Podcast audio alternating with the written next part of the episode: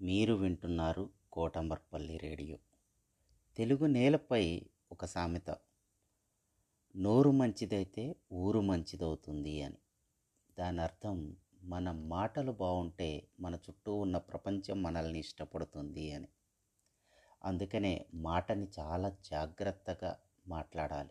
ఎక్కువ తక్కువ కాకుండా. ఎంత చక్కగా మాట్లాడాలి మాటలు ఏమాత్రం తేడా వస్తే ఎంత ప్రమాదాలు జరుగుతాయి. అలానే మాటే మంత్రంలాగా ఎలా పనిచేస్తుంది ఇలాంటి విషయాలన్నిటినీ జ్ఞానసుధ ఈ శీర్షికలో భాగంగా జడ్పిహెచ్ఎస్ ధూళ్ళపల్లి ఉపాధ్యాయుని శ్రీమతి టి సంధ్యారాణి గారు బోధిస్తారు.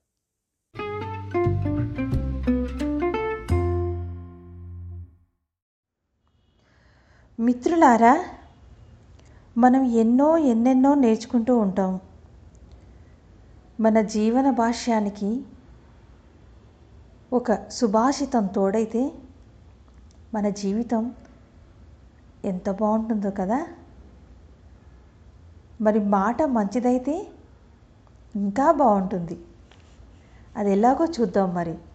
మాట మంచిదైతే మాట మనిషిని మహనీయుడిని చేస్తుంది. అదే మాట మనిషి పతనావస్థకు దారితీస్తుంది. వాక్కుకు అంతటి అమోఘమైన శక్తి ఉంది. అవతలి వ్యక్తితో స్నేహం చేయాలన్నా మిత్రుడు శత్రువుగా మారాలన్నా ఒక్క మాట సరిపోతుంది. అందుకే శాస్త్రాలు వాక్కును దైవంగా ప్రకటిస్తాయి. మంత్రభాగంలో కూడా వాక్కుకు ఎంతో ప్రాధాన్యత ఉంటుంది. మాట్లాడే మాటలో ఒక శబ్దం ఎక్కువ లేదా తక్కువ అయినా అందుకు విపరీత ఫలితాలు ఏర్పడతాయి. అందుకే ఎల్లప్పుడూ మంచి మాటలని మాట్లాడాలి. వాక్కు అనేది అగ్ని. ఆ వాగ్బాణాలు మన నోటి నుండి వెలువడినప్పుడు అవి ఎదుటి ఎదుటివారికి వెచ్చదనాన్ని ఇవ్వాలి కానీ ఎదుటివారి మనసును నొప్పించకూడదు.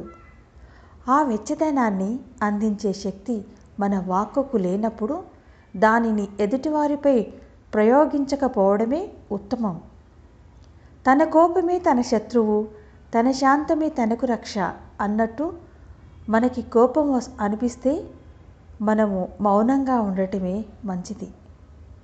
వాక్కు పర పశ్యంతి మధ్యమ వైఖరి అని నాలుగు విధాలుగా ఉంటుంది. ఈ వాక్కు ఎలా పుడుతుందో వ్యాకరణం చెబుతుంది. ఈ వాక్కు వెలువడిన తర్వాత అది శబ్దంగా మారుతుంది. ప్రతి శబ్దానికి నిర్దిష్టంగా ఒక అర్థం ఉంటుంది. అలా నిర్దిష్టమైన అర్థం కలిగిన శబ్దాన్ని వాచకం లేదా అభిధ అంటారు. ఆ శబ్దం తాలూకు అర్థాన్ని వాచ్యం అంటారు. చంటి బిడ్డ భరతుడిని వెంట తీసుకొని దుష్యంతుడి సభకు చేరుకుంటుంది శకుంతల. నీవెవరో నాకు తెలియదు.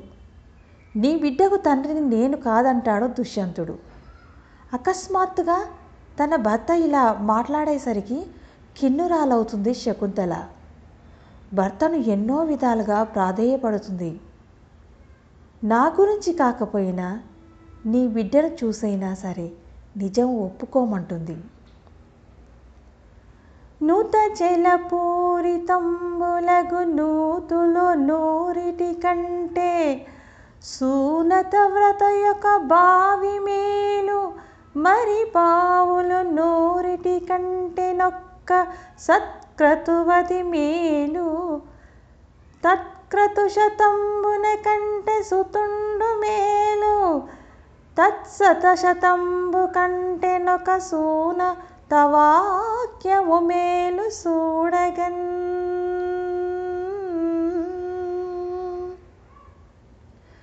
తీయటి నీటితో నిండి ఉన్న వంద నూతుల కంటే ఒక దిగుడు బావి మేలు. అలాంటి వంద బావుల కన్నా ఒక మంచి క్రతువు మేలు. అలాంటి వంద క్రతువుల కన్నా ఒక కుమారుడు మేలు. అలాంటి వంద మంది కుమారుల కన్నా ఒక మంచి మాట మేలు. కాబట్టి రాజా ఒక సత్యమైన మాట పలకవయ్యా అంటుంది శకుంతల. మంచి మాటకు ఎంత విలువ ఉంటుందో చెప్పటానికి ఈ ఒక్క ఉదాహరణ సరిపోతుంది. బ్రహ్మదేవుడి కోసం తపస్సు చేస్తుంటాడు కుంభకర్ణుడు. అసలే అతడు చెప్పలేనంత బలశాలి. ఆ బలానికి వరబలం కూడా తోడైతే ఇక అతడిని ఆపటం ఎవరి తరం కాదని ఆలోచించి దేవతలు సరస్వతీదేవిని ప్రార్థిస్తారు. దేవతల కోరిక మన్నించిన సరస్వతి కుంభకర్ణుడి నోటి నుంచి అపశబ్దం పలికేలా చేస్తుంది. నిద్దయ అని వరం కోరుకోవాలనుకున్న నిద్రయ అడిగాడు. తదాస్తు అన్నాడు బ్రహ్మ. అంతే. నిద్రకు ప్రతిరూపంగా మారిపోయాడు కుంభకర్ణుడు. తనకున్న దయాగుణం కారణంగా ఎవరినీ చంపలేకపోతున్నాననే బాధతో నిర్దయ కావాలని అనుకున్నాడు. కానీ అక్షరం మారేసరికి అర్థం మారి ఫలితం తలకిందులైంది. అందుకే మాట మాట్లాడేటప్పుడు వెనక ముందు ఆలోచించమంటారు పెద్దలు. సీతాదేవిని రావణుడు అపహరించిన తర్వాత ఆమెను వెతుకుతూ రామలక్ష్మణులు ఋష్యమూక పర్వత ప్రాంతానికి చేరుకుంటారు. సుగ్రీవుడి నివాస ప్రాంతం అది.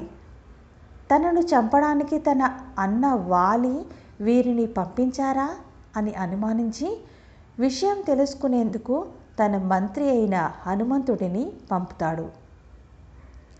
మారుతి మారువేషంలో రామలక్ష్మణుల దగ్గరకు వచ్చి అనేక విధాలుగా ప్రశ్నిస్తాడు. రాజర్షి దేవ ప్రతిమౌ తాపసౌ సంశితౌ వ్రతౌ. దేశం కథమిమం ప్రాప్తౌ భవంత్ భవంతౌ వరవర్ణినౌ. రాజర్షి దేవ ప్రతిమౌ తాపసౌ సంశితవ్రతౌ దేశం కథమిమం ప్రాప్తౌ భవంతౌ వరవర్ణినౌ. మీరిద్దరూ మంచి తేజోవంతుల్లా తీవ్రమైన తపోదీక్ష పట్టిన వారిలా ఉన్నారు. మీ రూపం తాపసుల్లా ఉన్నా మీ తేజం క్షత్రియత్వాన్ని సూచిస్తోంది. గొప్ప పని ఉంటే తప్ప మీ వంటి యోధులు క్రూర మృగాలు సంచరించే ఇలాంటి చోటుకు రారు అని ప్రశ్నిస్తాడు హనుమ. మాట అంటే ఇలా ఉండాలి. ఒక్క అక్షరం ఎక్కువ తక్కువ కాకుండా ప్రశ్నలు వేశాడు హనుమ.